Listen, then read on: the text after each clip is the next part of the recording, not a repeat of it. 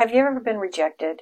You know, like told no really hard, and it makes you feel just so small. Did you know that's the universe giving you a gift? Seriously, when the universe clearly says no, and it feels like it punches you in the face, it just means turn around. There's something else out there that's much better for you. If you feel that you're having a difficult time getting up after rejection, go to my profile. I think I might have some resources for you.